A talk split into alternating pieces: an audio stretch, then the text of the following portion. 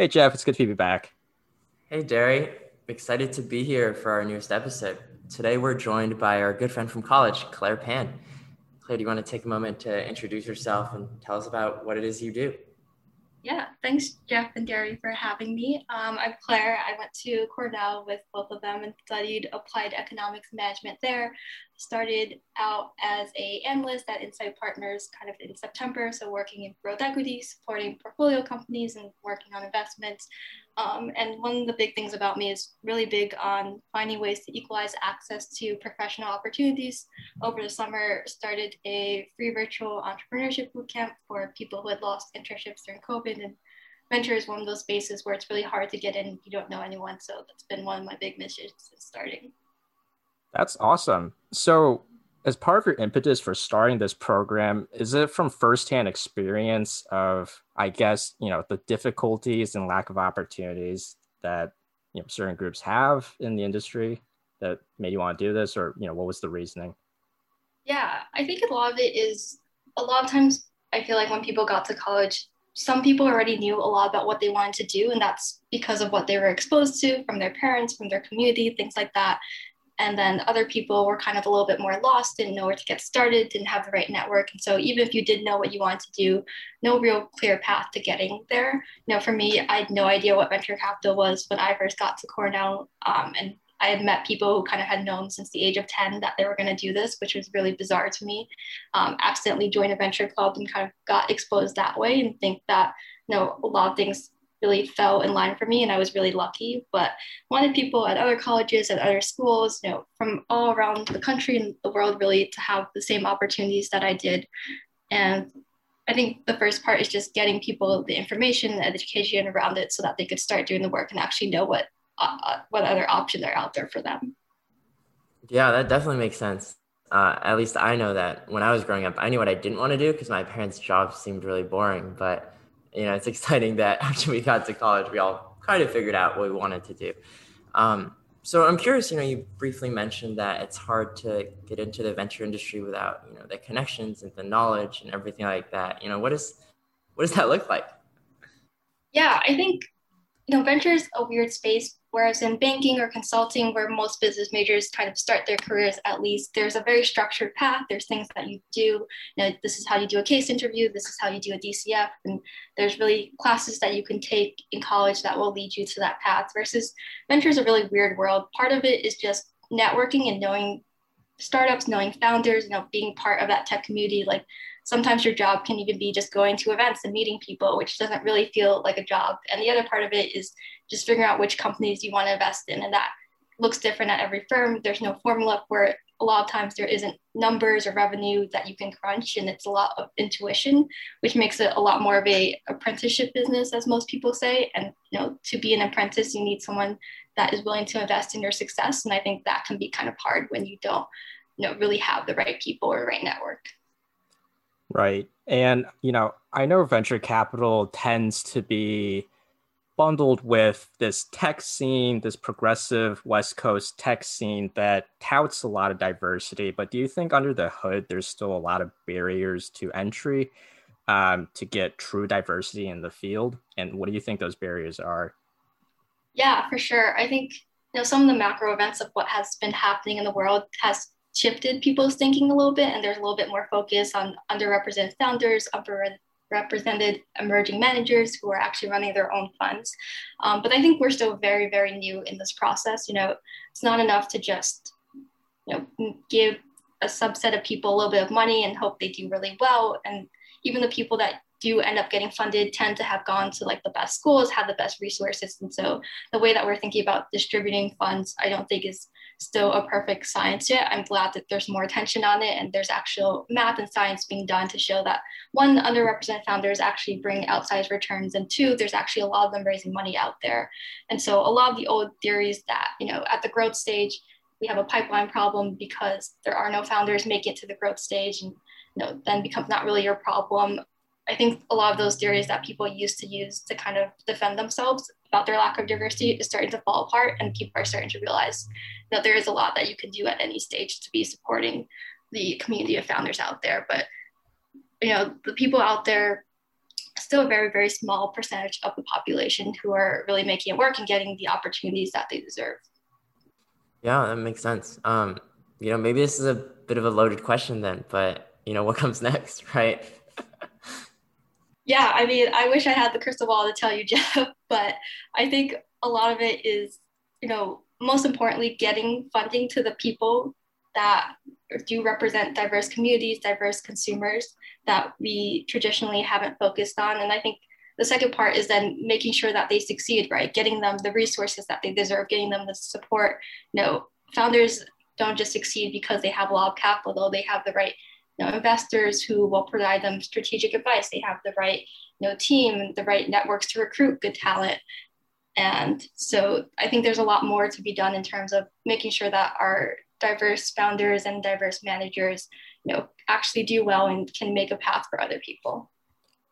Yeah. So I guess flipping the question from diversity of founders to diversity within the venture capital industry itself, do you think there's more work to be done there as well in terms of the makeup of these venture capital firms and makeup of uh, analysts, things like that? Yeah, I think something that I think about a lot is, you know, if you have a founder who's building for a diverse community that isn't reflected by kind of the investors at a venture firm like a lot of times they don't understand your product or what you're building for and they kind of just write it off as you know i don't see the returns here it doesn't really align with my interests and you know, as fair as that is of an argument to make, you know, investors have a lot of responsibility to their LPs as well. I think it blocks off a lot of people from getting venture funding and getting the resources that they need. And so there's definitely a disconnect there. I think that's why it's so important that we have more emerging fund managers who are actually part of these communities, who understand these consumers, who understand the trends that these founders are building for. I think a really good example is Mac at Rare Breed. He's starting a first fund for pre-seed founders. Know, has a really great Twitter fan, uh, following, and you know, his story is a bit unique. He doesn't come from a lot of these like traditional paths that a lot of the other investors that you might see in the community come from. But he really understands, you know, what he's building towards, what his founders are building towards. People talk about him as being one of the most value-add investors, and I think there's just more room for people like that to really bring value. Uh, there's you know there's something I'm a little bit curious about. Uh, probably because I you know work in the tech industry, but I'm curious what the the, the work culture you know venture is like. You know what are yeah what what is that like? Yeah, and I think it really differs. Know, I've spent time at an early stage firm, now I'm at a growth stage firm, um, and it's really different. Just similar to like a startup would be different at the pre-seed stage versus like the Series C or like pre-IPO phase. And so, not really, you know, one answer to fit that all. I would say that, you know, at the venture stage, life is very unstructured, and when you're a junior person, your job is to go help find deals, help source deals, help diligence them, you know, whatever it takes to really help your firm win. Um, I've had the opportunity to work at one of the bigger women-led funds um, for early stage VC, and I think the way that people have been treating, you know, who should be on their cap table and who's going to add value in different ways is really changing as well. Kind of, you know, people are actively looking for female investors who can provide a differentiated perspective, and people are looking for people from mm-hmm. other communities that can bring something a little bit different. And with the amount of capital that's available in the ecosystem now, I think it's going to be more and more important for investors to be able to bring something different to the table. And things like this will become more important. Yeah, I mean, I, I do feel like there's a trend of just VC being flush with money right now. Like, wh- where does that come from? Uh, is it just a renewed, you know, source of capital? Like, it, why why is there so much money going around in, in VC these days? Yeah, I mean, we definitely see it a lot um, at the growth level where companies are raising at you know, just crazy valuations and things that we never would have done in a year's time. And a lot of things have changed, and a lot of the ways that people think about valuation has kind of changed as well. I think there's just a lot more attention on the venture space and a lot more capital in the ecosystem, more LPs that want to put in money at the early stage, at the growth stage, you know, kind of with the idea that there are a lot of outsized returns to be made in tech investing, which has historically been true. You know, I don't know if the ecosystem can kind of support this many people and this much capital, but that's kind of an, um, an answer that we won't know until like five or 10 years down the line as we kind of see where the results get us. Yeah, uh, this is kind of a spicy question, but I, I, think some criticism people have of the VC industry, and I think tech industry in general, is that sometimes the culture can be somewhat insular, or you know, it, it, people somewhat live in a bubble uh, in terms of how they view the world, how they view America. Do you think there's that image issue in VC from your personal experience, and is that something that should be addressed, or is it more overblown by the media than what it really is? Yeah, I definitely think it is an issue. You know, like any type of environment, you kind of are surrounded by people who are similar to you, whether it's background, whether it's kind of status, and you know where you are in life. And so, people tend to have a lot of the same opinions. Especially venture firms are made up of very small groups. Like you can have a venture firm with literally one person or two people teams, and you know for that to work, there's obviously some level of similarity that connects you so I do think that a lot of times VCs tend to think very much alike. You can see lots of companies getting, you know, a whole bunch of term sheets and it's kind of concentrated within the same companies. And so, you know, I do think that the media is right that investors are always not not always representative of the founders and then founders are not always representative of the consumers out there and know, one thing that i always think about is there's so much risk in becoming a founder that not everyone has the luxury of being a founder for multiple reasons. So as far as much progress as we're making, you know, we're, there's obviously a lot more to be done. Yeah, I appreciate, you sharing your experiences. You know, just uh, anecdotally, uh, I, I, work at a, a, uh, a pretty early stage startup right now where the founder talks about how you know he started his first company and a lot of it was just because uh, his his his dad was an entrepreneur and he said this is just like you know I knew what I wanted to do already. And then you know once he had a few successful companies you know then he was able to raise you know millions of dollars for his company. So uh, you can definitely see that you know some people just like had a little bit more opportunity there than uh, than others. Yeah totally. I think there's people who you know if you're going to leave your job and go and build something like that can be crazy. And not everyone has the cushion or the, the support for their family and things like that to actually make that happen. I mean one thing i think about a lot is this whole like jeff mackenzie bezos debate. And you know without mackenzie bezos like could he have gone off and you know quit his job and go started amazon which was not like a short success. It took a lot of time to make that happen. And he had a family and she was both working and taking care. So you know being a founder, even if you're a sole founder or whatever it might be, there's a lot of things happening in the background that have to fit together for you to even have the luxury of considering starting a company. Yeah, that's a good point. And I mean, Jeff Bezos' side too, you know, I think a lot of these large company founders like Bill Gates, I'm pretty sure he was pretty privileged from a family perspective. I, I guess it's hard to find examples where someone really came from the bottom up and started like a huge successful company just because of the lack of opportunities they had, right? Yeah, and one story that I know of, um, and I won't name names here, but have been anecdotally told about you know a woman who had this really great idea in terms of you know building something that could dry you know wigs and different weaves and things like that. Um, but there weren't investors out there who really understood that idea, even though she had like done this prototype and it was really you know just a great product. Um, and people didn't understand how big this market was right? Because it wasn't something that they used on a day-to-day basis. It wasn't something that their friends talked about just nothing that they had any knowledge of. And so the way that she actually raised funding was becoming a surrogate and giving birth literally to get enough money to get her product off the door. And so for people who kind of live in the silicon valley miami like ecosystem like that's a crazy thing. But for other people that's the type of like crazy you need to actually go out and pursue ideas that you have. So I, I actually um I actually have a question around I guess on a more lighter topic, but I wanted to get your thoughts. I read like a few months ago that this one TikTok star who's like 19 years old um recently joined a venture capital firm. And when I read that, I was like so confused. It was like, you know, he I'm, I'm not sure he's in college or not, but I just I don't think he would have any true venture capital or financial experience.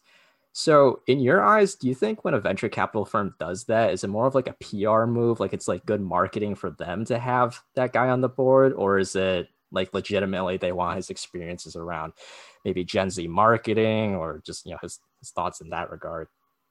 Yeah, I know there's been a couple of instances where startups or VCs have kind of partnered with emerging talent, whether it be TikTok stars or otherwise, kind of in that Gen Z pool. And that's definitely something that's gotten a lot more traction. I think a lot of it is that the way that people consume media and products is a little bit different than what it used to be. And so, you know, there's this whole influencer economy, creator economy, where actually a lot of people who are young you know, their dream is to become a creator and influencer and don't want to work a corporate job and they want to create things for other people. And the way that we like purchase things now is a lot more influencer based and recommendation based versus, you know, reading ads and media. And so I think VCs are really just tapping into the fact that there's new channels for acquiring people that didn't exist before. And you know, when you think about something like you know, David's Disposables, for example, you know, David Dobrik you know, had had a huge following, and he put out this app, which is really similar to a hun- bunch of different apps out there. But because it was like something that he did, you know, this app was already significantly more successful than anything else out there, despite you know whatever it was on a product level and things like that. So, yeah. No, that makes sense. I, I, I think today's economy is very much like a I guess creator or character based economy, right? It's like you're, you're right. Like if like David is already famous and anything he churns out is gonna be very popular too. So I, I, I get that. Like if there's like a popular TikTok star on your board, then investments in that area might just work out better. Right. You can't even pay for the type of attention that you know these big TikTok stars can get just by posting a single video. Do you think a TikTok star could cancel a VC firm? I think VC firms have to be more careful about the type of talent that they partner and back with, especially, you know, given a lot of the anecdotal things that have happened recently, you know, especially with something like disposables, right? And so I think there needs to be a little bit more diligence on who they work with and kind of their historical, you know, record when it comes to things like D&I. Yeah. So, do you think anyone would have worked with like Logan Paul in the past? I, I'm just I'm just thinking from the fallout if you know before his like Japan scandal and all that. I don't know if you know about that, but I, I was just thinking you're you're totally right. Like that's a PR nightmare. Yeah, 100%. I think it's so hard. A lot of these creators, you know, started making videos when they're really young weren't very aware of the world and weren't very educated. But these are things that, you know, they need to take responsibility for, especially when they step onto a bigger platform and there's, you know, institutional money where that's actually where VCs get their their funds and things like that. And there's a lot more accountability that needs to be had. So, you know, people like Logan Paul or David Dobrik, you know, obviously have a very controversial histories that I think VC firms need to be a little bit careful about before they start backing things or working directly with them. yeah, that, that makes a lot of sense to me. Um, so I know we don't have that much time left, but I wanted to shift gears a little bit and just ask real quick um, if you could share any insights on how uh, how some of our you know college listeners or you know younger listeners might you know if they're interested in the industry, like any tips of like how to get started. Yeah, I think the big thing is here. I think doing things is always better and more useful when it comes to VC than just straight networking. I think you have to start finding ways that you can be valuable and you know actually provide help versus just asking people for time on their calendars. And there's so many ways to do it, especially as a college student. You know, there's so much talent when it comes to college campuses now. You can actually go and found your own startup, which is easier than ever. There are so many programs that will help you with it you know you can go and remotely work for a startup now especially you know in the post-covid world remote internships have become infinitely more popular. So if you went to some a school in ithaca for example you could still work for a great startup you know not in ithaca. Um, and there's other ways you know you can get involved. You could go and start reporting on tech companies you know through a channel like techcrunch and just lots of different ways to get your hands dirty right?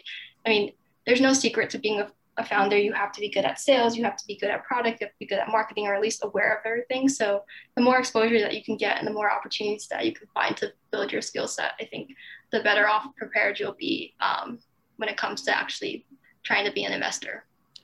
And lastly, would you have any inspiring words for any any any people out there that want to be in this industry, whether as a founder or as an investor, but are afraid to do so?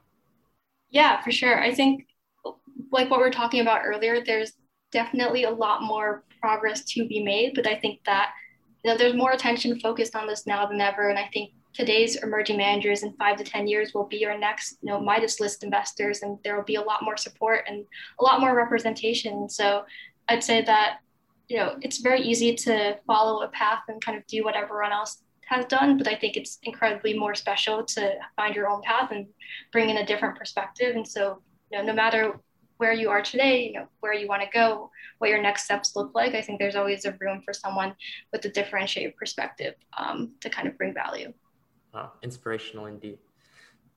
Well, Claire, thanks for joining us today. Um, I think we learned a lot about both the venture capital industry, your thoughts on diversity in there, and also about your thoughts on TikTok stars. Um, enjoyable conversation, and thanks, thanks for thanks for being with us. Yeah, thanks so much for having me.